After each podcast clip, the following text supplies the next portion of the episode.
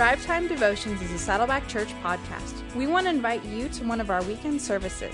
Visit us online at saddleback.com for locations and service times in your area. Please visit us this weekend. Day three today of 2 Timothy chapter 3. We're going to look at verses 12 to 13 and focus on what Paul has to say, following up from yesterday, what he has to say about persecution. Let me read for you verses 12 and 13. In fact, Paul writes, Everyone who wants to live a godly life in Christ Jesus will be persecuted. While evil men and impostors will go from bad to worse, deceiving and being deceived. Now, first let's talk about verse 13, and then we're going to focus on what he says about persecution in verse 12. Verse 13, these evil men, impostors, going from bad to worse, deceiving, but notice they're also being deceived. No one is hurt more by false teaching than the false teacher. They're not just deceiving others, they're also being deceived. Oh, they may feel like I'm doing great because of this false teaching. I'm somehow gathering all these resources, all this money, all this power, all this popularity in my life, and it's meeting my needs. But the truth of the matter is, in the end, they're going to be devastated. They're going to be devastated because they've not followed the truth of what God can do in our lives.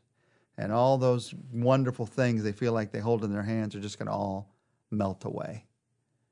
Somebody on our research team asked about these verses and said, I hate seeing people deceive others, especially people deceive teenagers that maybe I'm responsible for in teaching. Falsehood and deception out there every day. What do we do? How do we counter that? How do you counter false teaching? You live the life that we talked about yesterday. You live the life of verses 10 to 12. Our way of life, our purposes, our endurance, the genuine life of faith will always shine through in the end. Evil men and impostors, they're going to go from bad to worse. But the true life of faith, it's going to grow brighter and brighter until the full day. No doubt about it. This genuine life of faith, it includes something that we began to talk about yesterday and we focus on today. It includes endurance. It includes endurance in the midst of persecution. And I want to just spend some time telling the truth about persecution. This Bible verse says everyone who wants to live a godly life in Christ Jesus will be persecuted. Most Americans that I know feel somewhat embarrassed by this verse. We know the persecution that believers have faced around the world, are facing right now around the world, and have faced throughout history. And we know that we're not facing that kind of persecution. We're not being thrown in jail for our faith. We're not being killed for our faith. Just two weeks ago, I was in the countryside of Rwanda with a little church that the entire church had been jailed just recently just for meeting as a church. That's not our experience in America. So, what should we do? Should we just feel guilty about these verses? Like, well, they don't fit me? No, we should apply these verses to our lives. What should we do? First thing you should do is pray for those who are facing persecution throughout the world. A kind of physical persecution, a kind of threat, even, and kind of persecution that can bring fear of life that you and I don't have to face. We should pray. When you read this kind of verse, when I read this kind of verse, it should lead me to think about those who are in jails and maybe have been there for 10, 15, 20 years and pray for them in your mind right now. Pray for those men and women. It should lead me to pray about those who their life is threatened because they have faith in Christ. And so they wonder should I tell other people that I believe in Jesus Christ? Should I let anybody else know? Right now, in your mind, pray for those people. What should we do when we read about persecution? We should pray for those who are being persecuted. We should apply this verse to believers around the world. But there's a second thing we should do. We should also apply the verse to our own lives. All who want to live a godly life in Christ Jesus will be persecuted. That means if you want to live the kind of life that Jesus has for you to live, you're going to face some persecution. We should recognize the persecutions that we do face. Let me ask you a question.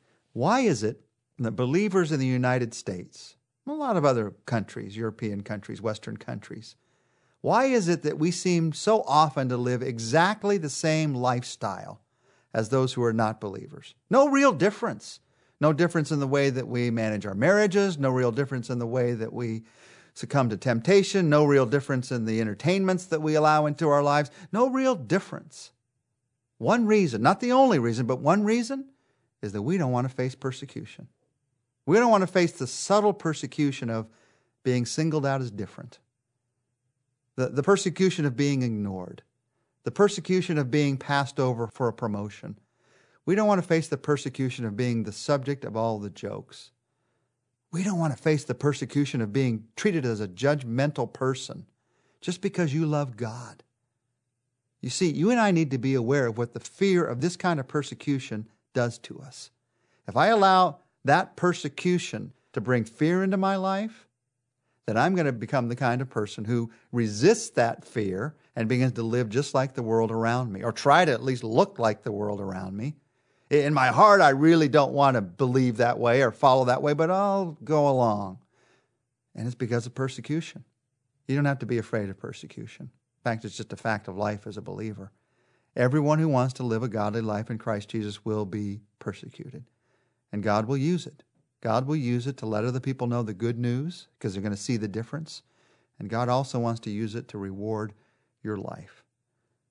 The fear of persecution, our confidence suffers great erosion under the fear of other people's response. What will they think of me? What will they do to me?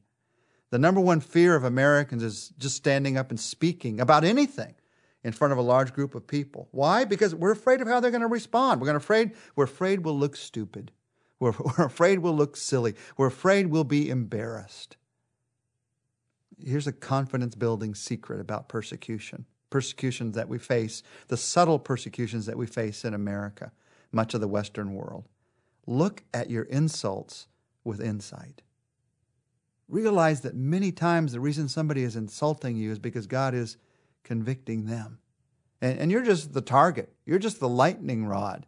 But the truth of the matter is, the reason they insulted you is because they noticed the difference. And the fact that they noticed the difference means there is opportunity for change in that person's life. You see, the fear of persecution causes you and I to retreat from our faith. What does actual persecution do to us?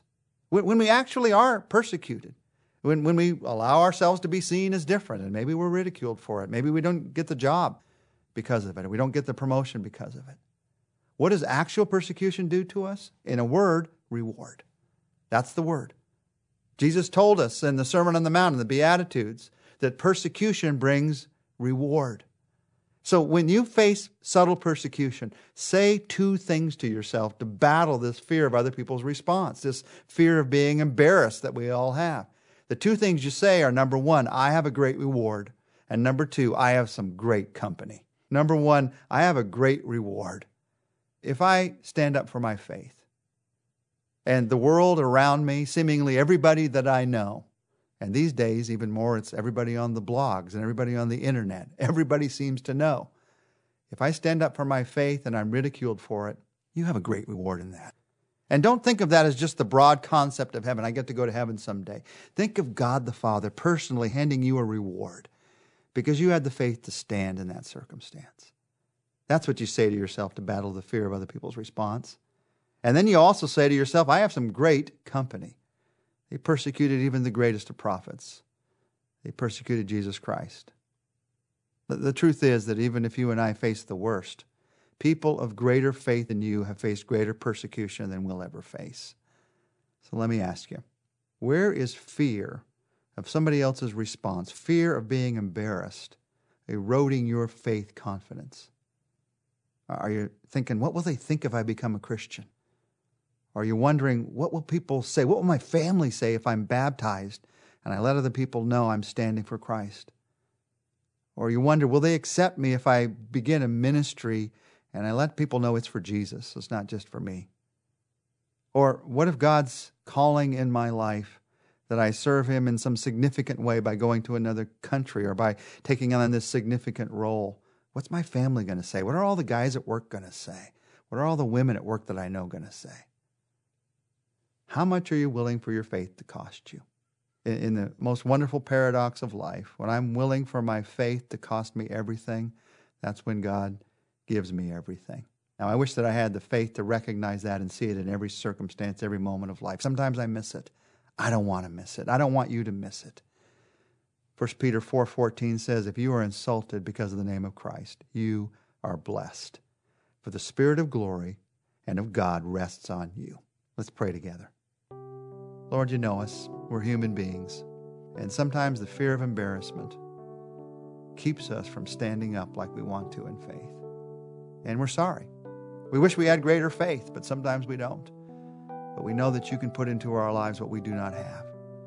So, Lord, instead of living in fear of persecution, help us to accept it as a fact of faith, that those who don't understand our faith are going to attack it in various ways.